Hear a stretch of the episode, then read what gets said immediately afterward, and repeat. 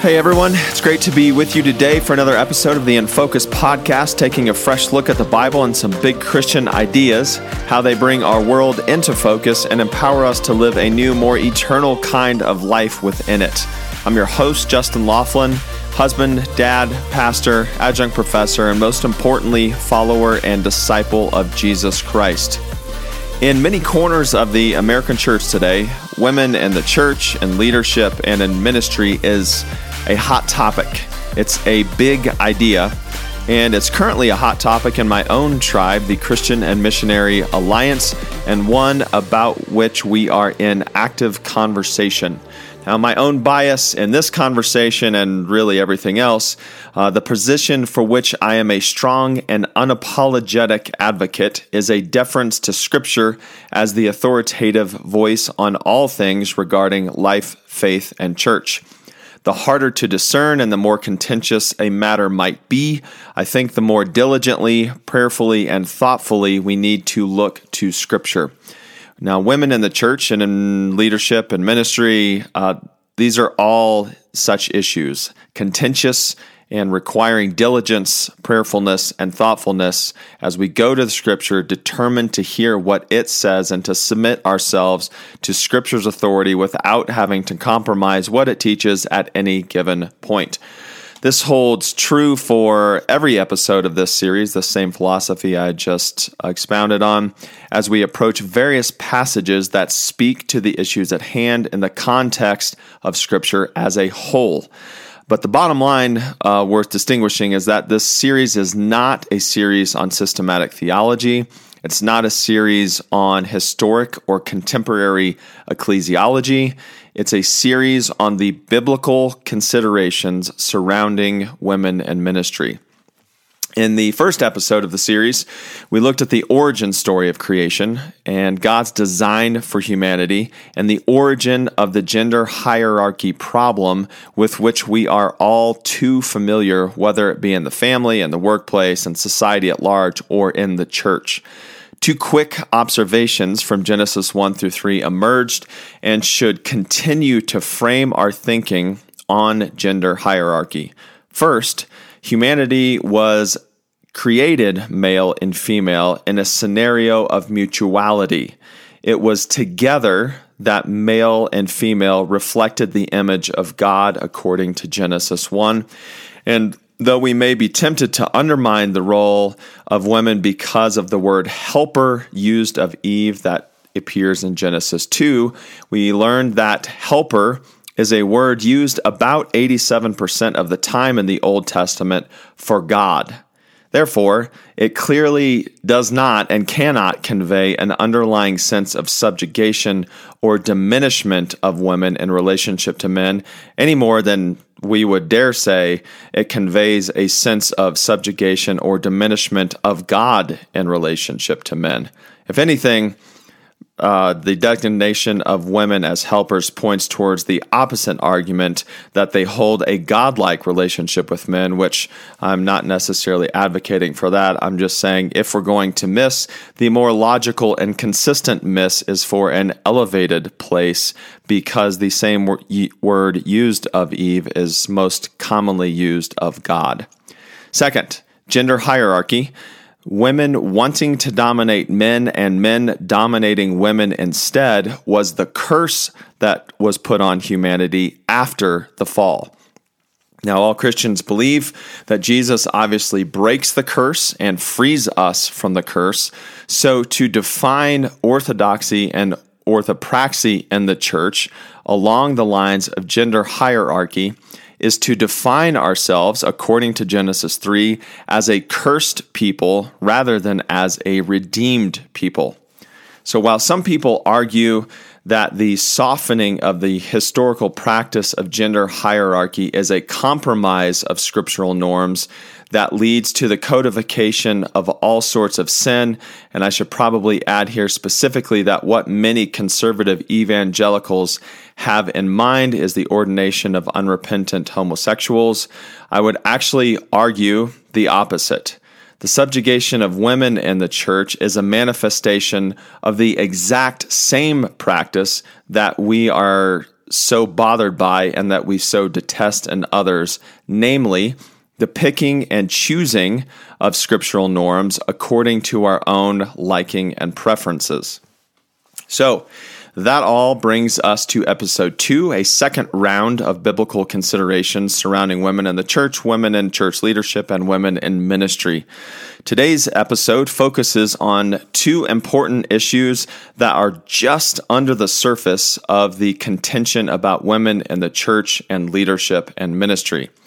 And as we bring these underlying issues into focus, my hope is that we would then be ready to proceed in the much needed conversation with caution, with humility, with grace, and even contrition, that God will be able to meet us in the midst of the contention and conflict and draw us together in unity, almost despite whatever conclusions are ultimately reached at a denominational level. So, to be clear, uh, what's at stake in this whole conversation?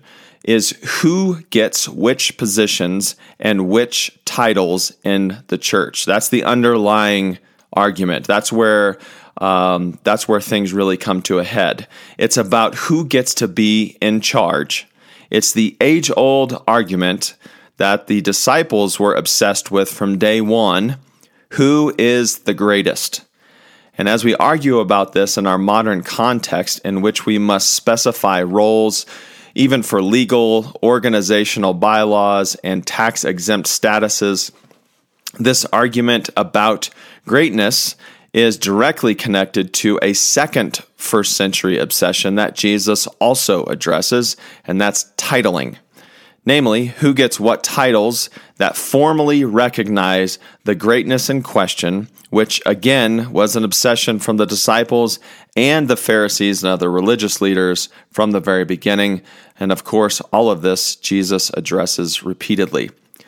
Now, we're in a situation where we have to have this conversation.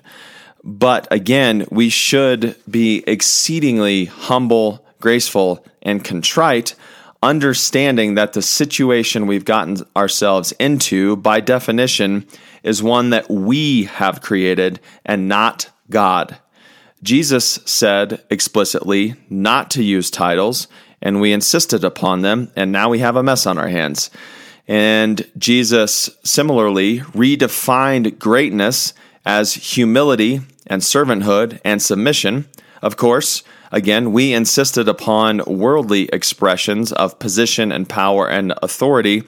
And of course, again, we have a mess on our hands. So it's a mess that Jesus didn't want or intend for us to be dealing with in the first place, but it is a mess that we've made and a mess that we must now deal with. So, I've managed there uh, to jump ahead to some conclusions. Uh, now that you have a sneak preview of where we're headed, let's back up and walk through uh, some scriptures before proceeding any further. Today, we are going to look at a short passage first in Luke 22, uh, but there are also additional similar arguments to the one we're going to read in Matthew 18, Mark 9, and Luke 9, just to name a couple. So, Luke chapter 22, beginning with verse 24. A dispute arose among them as to which of them was to be regarded as the greatest. And Jesus said to the disciples, the kings of the Gentiles exercise lordship over them, and those in authority over them are called benefactors. But not so with you. Rather, let the greatest among you become as the youngest, and the leader as one who serves. For who is the one who greater? Who is the one greater? One who reclines at the table, or the one who serves? Is it not the one who reclines at the table? But I am among you as the one who serves. So, again, we're probably all familiar with these instances, and there are numerous examples of them found in the Gospels. But let's pause for a second and be brutally honest with ourselves. Who of us hasn't read any of these well known arguments among the disciples about who was the greatest and wondered how they could be so foolish as to get caught up in this over and over again? How could these guys that are loving Jesus, following Jesus, seeing everything that they're seeing, participating in Jesus' amazing ministry, be so slow grasping what Jesus was all about? How, maybe when we're really honest, we wonder, how stubborn and dense must these guys have been? It's like reading through the Old Testament with Israel's constant turning away from God and the religious leaders of Jesus' day constantly rejecting him. It's just unfathomable. But what we see in all this, probably, is that the fallenness of humanity and the depravity of our thinking is relentless. It reminds me of a conversation I had with a friend just yesterday about how difficult it is to let our minds and bodies be a living sacrifice to God that Paul uh, commends us to be in Romans 12. It's but no sooner than we climb onto the altar because we're still alive, we find ourselves slithering right back off again. But but anyway, greatness. Uh, the disciples and followers of Jesus arguing about who is the greatest the disciples repeatedly set the precedent for us from day one, and we're still repeatedly having the same arguments now thousands of years later. And it seems like we can put whatever stickers we want on this issue and we can try to reframe the issue in more acceptable terms. But at the end of the day, we're back at square one. We are in a spot now, again, as I said, where we do have to have this discussion and we have to work some things out. I'm not suggesting that we don't. What I am suggesting is that we should be exceedingly humble, contrite, and gracious because it's only our fallen obsession with who's greater than who in the name of Jesus that has brought us to this point.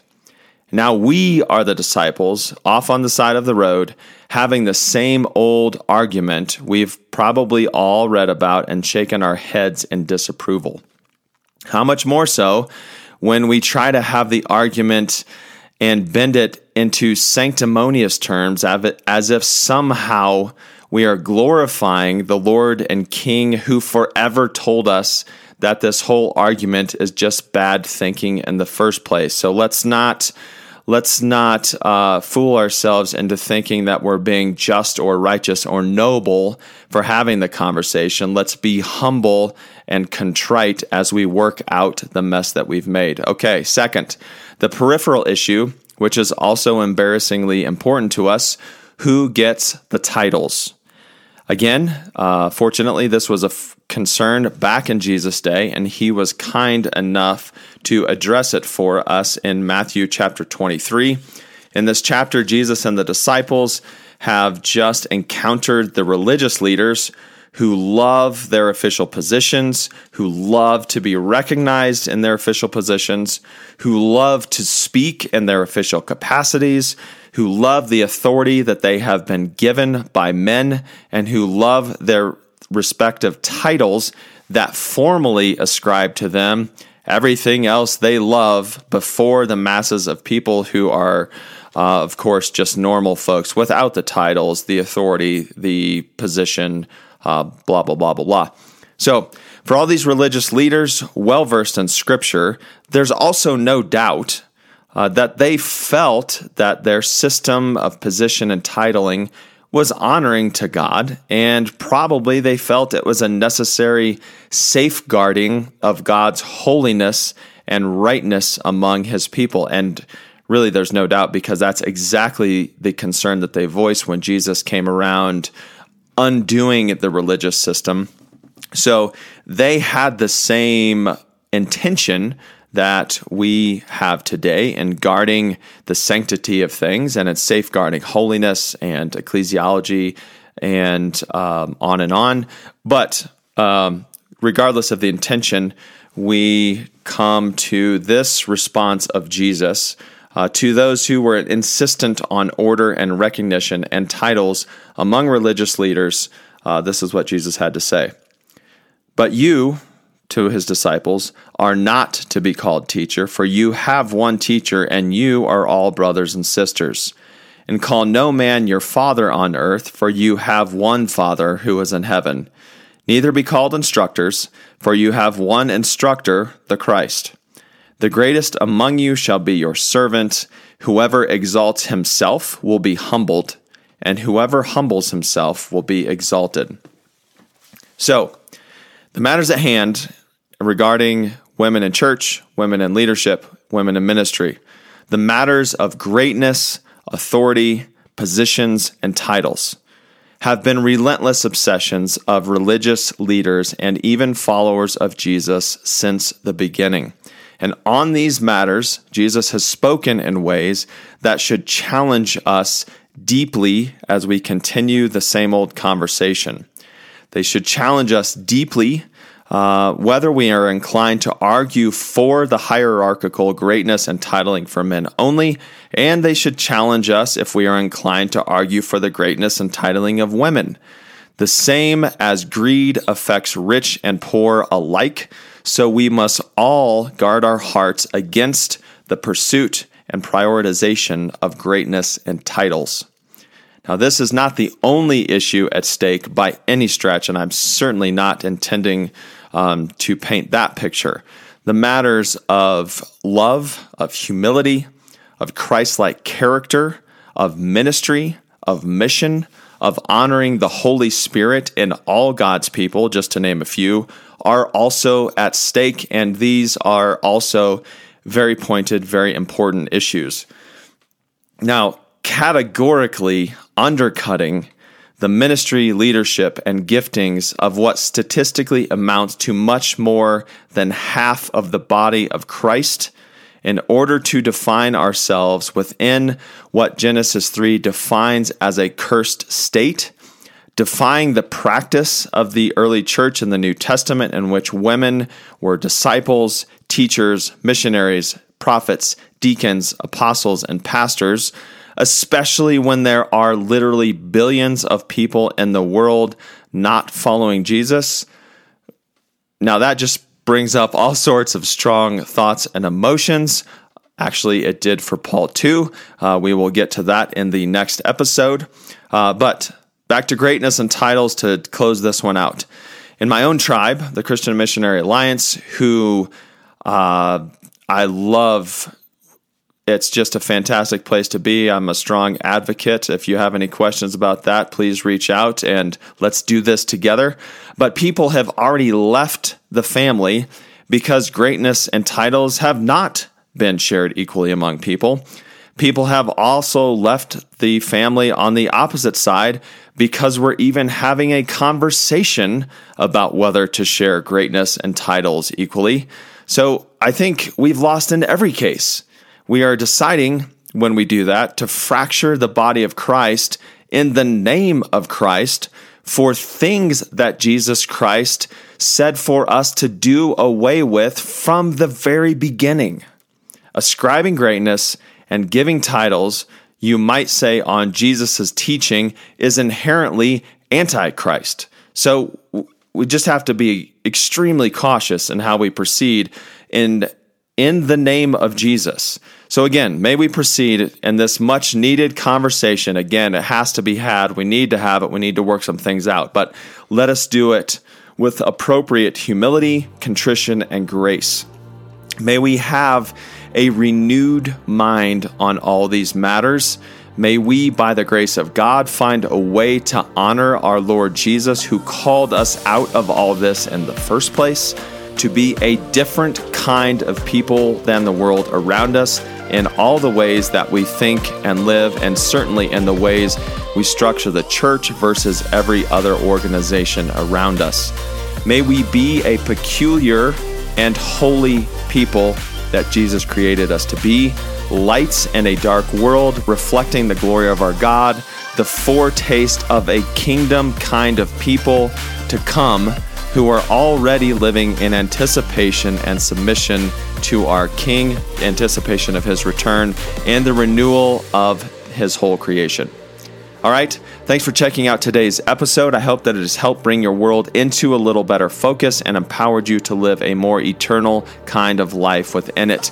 If you're streaming today's episode from a podcast provider like Apple, Google, Spotify, or anybody else, it'd be great if you take a second to give it a good rating or review. Perhaps you'd even like to become a subscriber. The show is new and quite small, so your response will help it become easier for new listeners to find in the future. If you'd like, you can also share this episode directly with your friends on social media. A link is provided in the show notes to do just that. If you'd like to hear about anything specific from the Bible or a particular big Christian idea in the future, please email me using the address that's also included in the show notes. I would also welcome any feedback or ideas on how to improve the show. Until next time, as we continue this series on the biblical considerations surrounding women in the church, in leadership, and in ministry, thanks for being a friend of the show and for tuning into In Focus. May your world continue coming into clearer focus, and may God lead you into an increasingly eternal kind of life before Him.